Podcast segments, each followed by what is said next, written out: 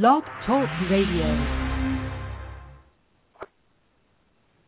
Well, hello, everybody, and welcome to another edition of Book Journeys Radio. I am your host, Angela Lauria from Journey Girl Publishing, and each week on the show, we talk to an author about their experience writing and publishing and promoting their first book. And I am super excited today. We have Dr. Mark William Cochran, who is a good friend of mine, uh, a wonderful author, and also um, professionally trained as a chiropractor, right? Uh, that's right, correct. Mark? Do you still practice as a chiropractor? Uh, yes, I do. Excellent. So uh, Mark's book is called Oby's Wisdom. It's a caveman's simple guide to health and well-being.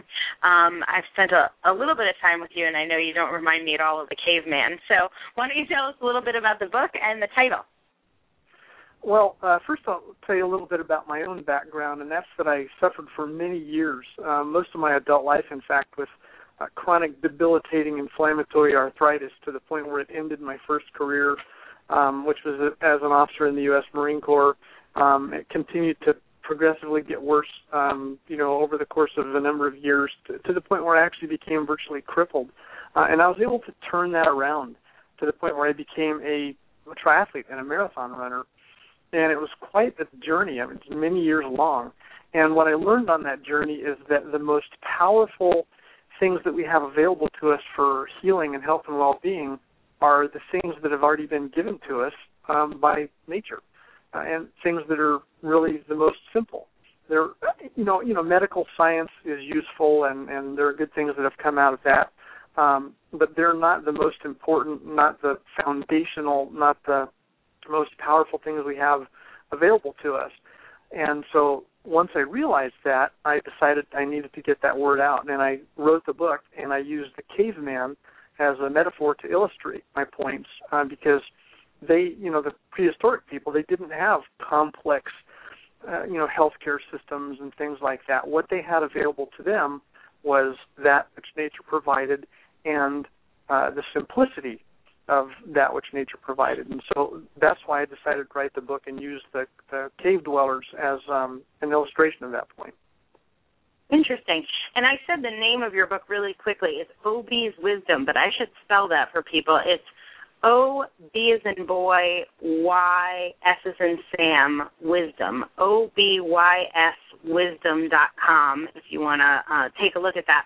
Where where where does the word Oby come from? Who's Oby's wisdom? Well, that's the name of the main character that I weave throughout the book. Um, and his official name, his full name is Obsidian J Stone. It's just kind of a play on words because obsidian was the the stone that you know prehistoric people used to make stone tools, and uh, so and Oby is his nickname, of course. And That's you know, right. I use Oby and his wife Fern and their son Scooter and some of his friends. Uh, you know, I I weave them throughout the book to illustrate the points that I'm making. So why why that approach? I mean, that's kind of an interesting and creative approach. I'm picturing the Flintstones teaching me about health and well-being. Um, why why add that element and not just you know write up recommendations? Well, actually, that was one of the evolutions that happened while I was writing my book. I, when I first started writing the book, and this is quite a number of years ago, um, I was going to be doing just what you said, just a list of recommendations. And I realized in that process that I was writing a really uh, informative book, but a very boring book. So I decided I needed to make it a little bit more interesting, a little bit more fun, and that's when I came up with the caveman concept. Um, you know, and I my intent has been to make a, a simple, easily read, um, entertaining book that still addresses some you know pretty thought provoking concepts.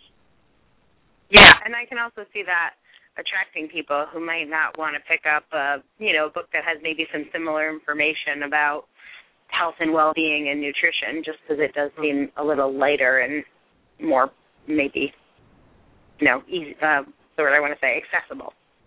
Right. Like I'm not going to be preached to.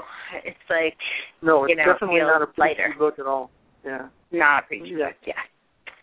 So um, when people come to me, when I, when I mostly talk to people, they are really excited about writing a book, and they have this idea of what the end product is going to be like. And then as they're working on it, obstacles come up. It might be different ideas or they start to feel that their book is boring or somebody takes a look at a chapter and says you should do something fun like add cavemen and that sends them into some sort of uh i don't know anaphylaxis or something. They can't quite get out of their own way. And then the project stalls and then they start beating themselves up because they can't finish the project. And um, one of my goals with this radio show and with the work that I do is to help people finish. They have these great ideas, and a lot of times they don't they don't finish the process because of those obstacles. So, did that happen for you at all? Did you have obstacles between when you came up with the idea for your book and when you actually were able to hold it in your hands?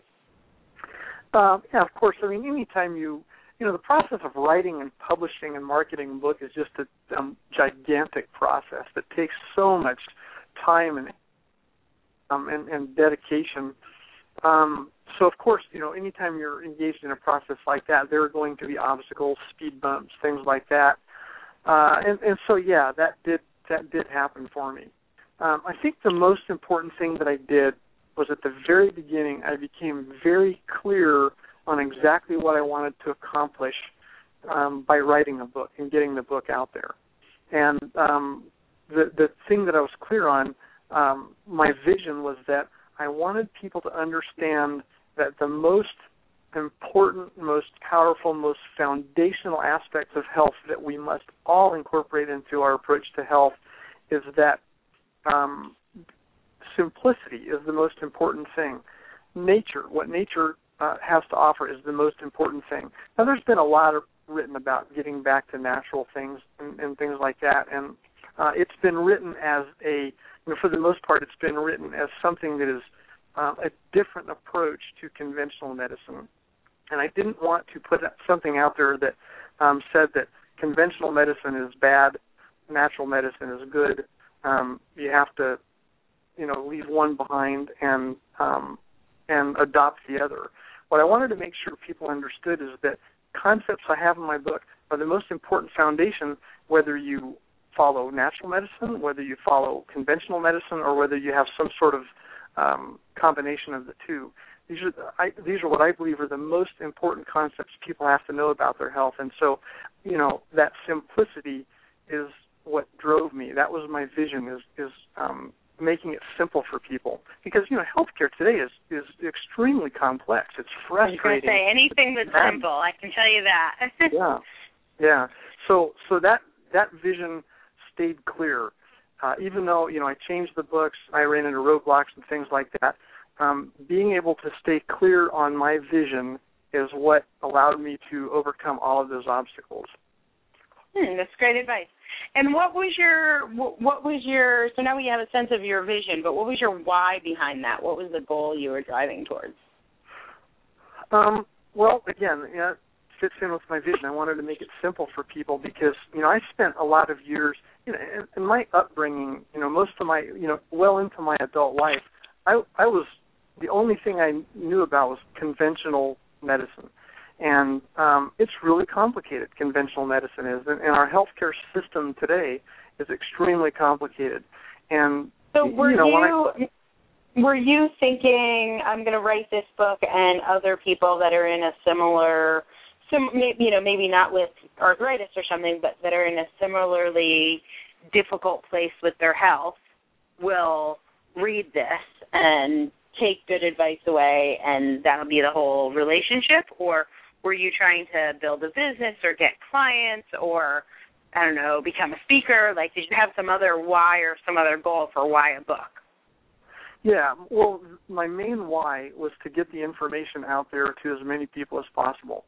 Um, because whether somebody is going through a uh, serious disease like I was, or whether somebody is already very healthy and is just confused about what comprises a healthy diet or is confused about what they should do as far as exercise because that whole world is complex too.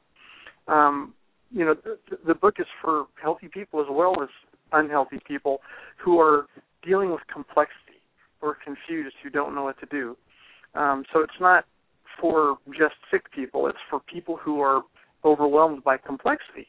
you know, to make things simple for them. And so that was so my it sounds why. like you were really focused on. It sounds like you were really focused on on helping people and not necessarily yeah. making a full time career as an author. Or was that also one of your goals?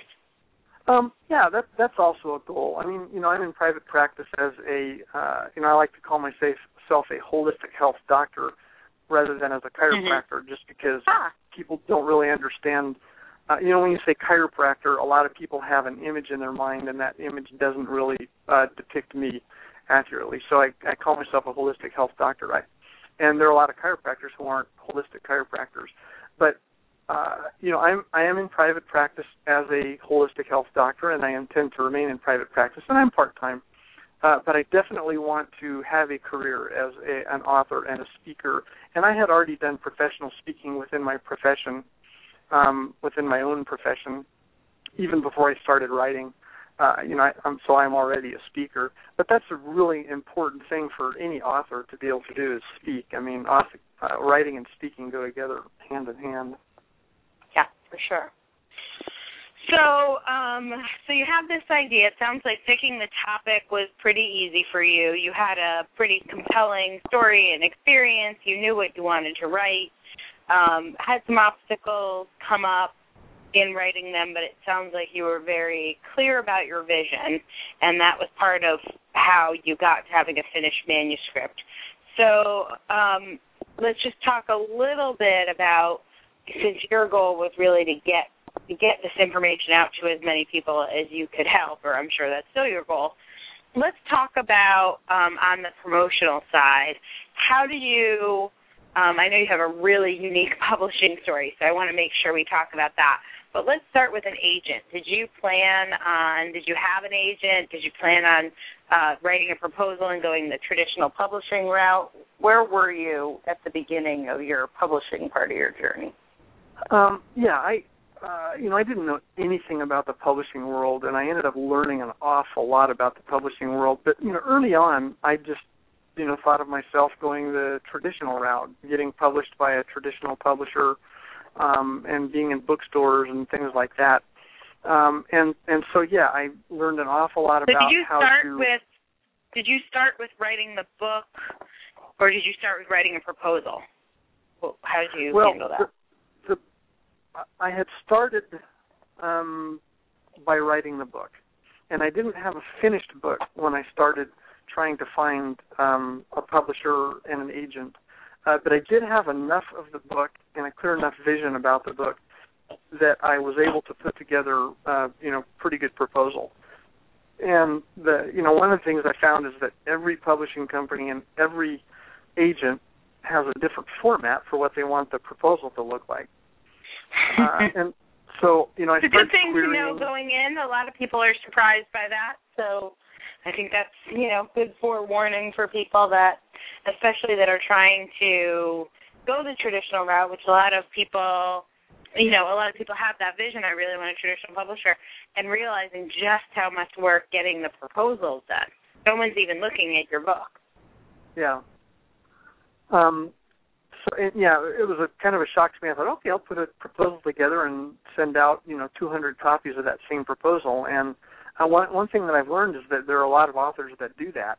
And when a mm. publishing company gets a proposal or an agent gets a proposal that's not um, according to the format that they want, they'll just dispose of it. They won't even look at it. So um, I spend an awful lot of time, you know, crafting queries and proposals um, you know custom tailoring them to the requirements of every single you know publishing company and agent that I queried and send proposals to. And, and you had a, is this you had an agent or was this before you had an agent? Uh, well, just in the process of, and I ended up getting an agent, but just in the process of getting there, um, you know, I, I did an awful lot of work, and I ended up, you know, man, I um, I ended up managing to uh, land an agent, kind of a small time agent, but she uh, she was small, but she was successful, and um, so I did get an agent, and she spent a little bit of time, and and I didn't feel like she spent nearly as much time as I wanted her to spend on me. She she seemed to give up pretty quickly after just a few months. And were you Um, locked into six months with her, a year, or something like that? No, we didn't. No, the only um stipulation there was that um I had to give her. Th- either one of us could terminate the agreement. We had to give each other 30 days um notice. But if she had, even even after we terminated, like if if I had terminated the agreement with her, if um a potential contract came out of a publishing house that she had already sent one of my proposals to, then she would still get that that contract. I see. Um, and you know, I was fine with that. That's not a yeah, Um, that's not a terrible deal. I know a lot of people that Yeah. work really, really hard to get an agent or even a publisher. And then that relationship doesn't go the way that they had hoped and they end up in a situation where they're locked in for some amount of time. Some people even permanently. In the case of publishers, sometimes it can be hard to even buy your rights back and so they're stuck, you know, not not being able to really have access to their own work. So that Mhm. you know, I know that that agent didn't go, that relationship didn't go maybe as well as you would have hoped, but at least you weren't locked in. And I think that's a good lesson, you know, people that are hoping, oh, an agent, I'm just the writer. I'm going to have the agent do the heavy lifting and I'm going to pay them 15% or whatever it is. I'm going to pay them for it, but they're going to get the contract. You know, being really careful about getting into long-term contracts, I think, is a Yeah. is a great lesson. Yeah. And in the end, your your publishing story probably turned out a little different than you originally imagined. Why don't you tell people Yeah. about that? Yeah, well, um, this agent did manage to get some publishing companies uh, interested in the work, um, even including a couple of major ones. Um, Touchstone Fireside, which is an imprint of Simon and Schuster, uh, as well as uh, Llewellyn Publishing. Anybody that is Hmm. interested in I love you know, metaphysical Publishing. type books, Yeah. Both of them, and some some, and there were uh, four other smaller publishers publishers that were interested as well. So six publishers expressed interest, um, but none of them bought the book. And I got to a point where I I didn't even know what to do. I didn't know where to turn. Um, I knew I was not going to give up, but uh, right about that time, a couple of friends of mine who are fellow authors. Uh, both published authors. In fact, one who has is more than a million selling author in the romance um, genre. Uh, they had become very frustrated with the traditional publishing world themselves. They had been published in the traditional publishing world, and they wanted to get away from that. And they decided to start their own publishing company, and they invited a handful of other authors to join in. And uh, six of us together, I guess it was eight at the beginning, uh, got together and decided to start our own publishing company. And we spent several months, like wringing our hands and gnashing our teeth and pulling our hair out, trying to figure out what the heck to do. And um, then things just kind of gelled, and at the end of that, uh, we came up with Bitterroot Mountain Publishing. Um, the Bitterroot Mountains are a mountain range near where we live. I live in northern Idaho. Uh, all of us Oh, live nice. in northern Idaho or, or eastern Washington, so we named it after this local mountain range. And we came up with our own publishing company. Um, and we've been together for, gosh, about three years now, I guess. Um, And do you take I- on other projects, or do you only publish books by the owners? Like it's like no, a consortium. No, we do. Yeah, we do take out on outside projects, and I um um initially it was just uh projects from you know within our own circle. We wanted to get our own books out there, um, and, and and you know we do have our own very rigorous um editorial review process to make sure we're putting out books as, as we like to put it of impeccable quality. Uh, so you know, there we're a micro publisher, and there are a lot of micro publishers who um, they just generate stuff, and it's not necessarily that good. But, but we're really um, putting a lot of work into making sure that we put out quality stuff, you know, credible stuff. Um, our business model is kind of unique in that we have this editorial review process, uh, and then the the publishing process itself, and the authors um, actually put up the money for that process. And it's you know relatively inexpensive. It's a lot less expensive than uh, if you were to go if you were to you know do self publishing and try to hire these you know high speed editors and things like that. Um, but there is a bit of an outlay. But the big difference between us and the major publishing companies is once the book is out there, um, the author gets close to 100% of the profits from the book. Whereas if you went through a traditional publishing house, they would get almost all of the money. They they would get a lot of it. The agent would take a cut, and then the author ends up getting you know a few pennies per book.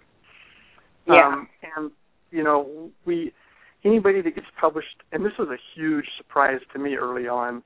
Um, I just assumed that if a publishing house took on your book, they're going to do a whole lot of marketing for it, and that's just not true. Um, one of the things that that they want to see in a proposal, you know, publishing houses, what they want to see in a proposal is what your marketing plan is, how you are going to sell your book if they publish it. And uh, what I kept running into is I didn't have, you know, the platform that they all want. Um, so, you know, if somebody publishes through us through Bitterroot Mountain, you know, they need to do all the marketing, but that's no different from what it would be like in the traditional publishing world. The big difference is is that um, when the author sells books, they get the money for it, most of the money. And in the traditional publishing world, they would get very little of that money. Right. I think what I've seen numbers wise is between seven and ten percent usually for paperback, and if you're lucky, fifteen percent for hardcover, um, as opposed to like you said, uh, ten ten. You know, depending on how you count, up to a 100% if you self-publish or work with a micro-publisher. Of course, there are expenses that come out of that, but it's much closer Yeah. to a 100% than 10%. So, Yeah.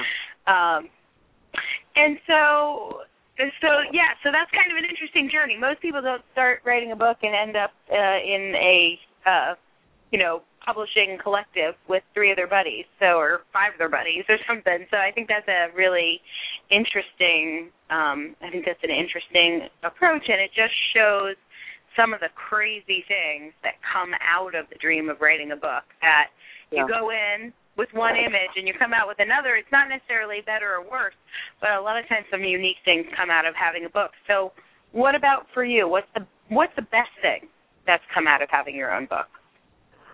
Um, the best thing that's come out is uh, having my own book. I mean, just that in itself is just a source of source of huge satisfaction.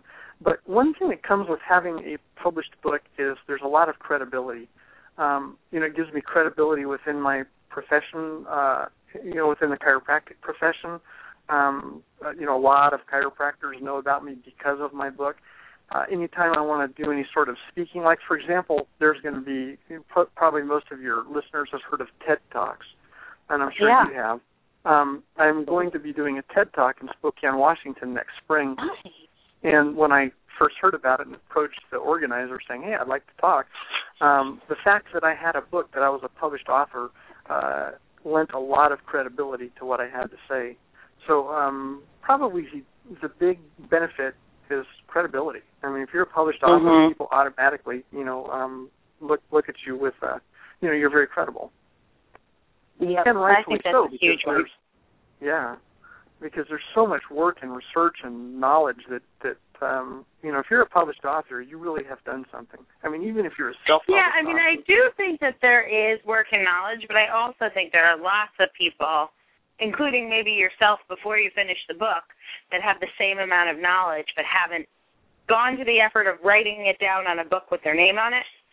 And even if you have this knowledge, you could have written a hundred magazine articles that you know would have equaled a 300 page book, and you still won't get that same credibility.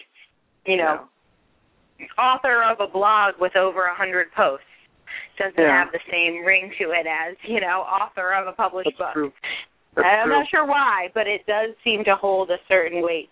So I think Yeah. that's interesting. What was what was what was different for you than um you know than what you expected? What what what didn't go maybe the way that you thought it would?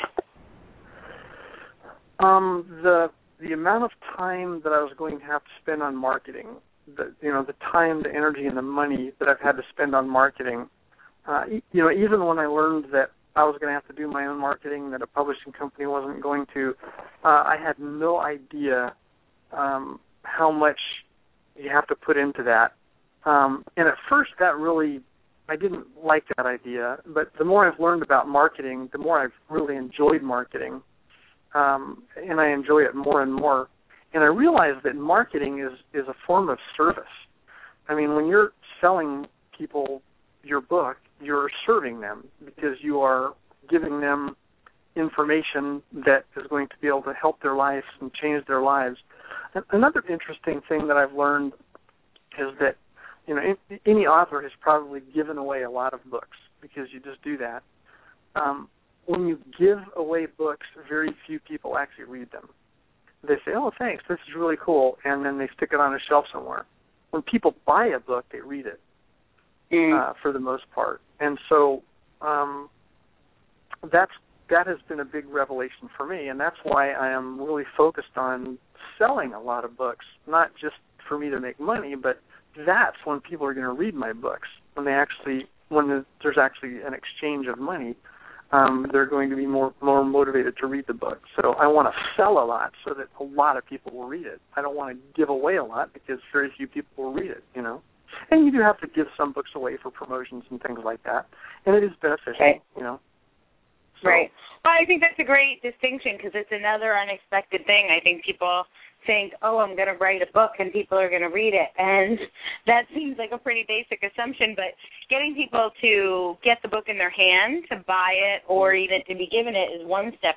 Getting them to read it is another part of the process, and certainly yeah. paying for it is is one of those steps.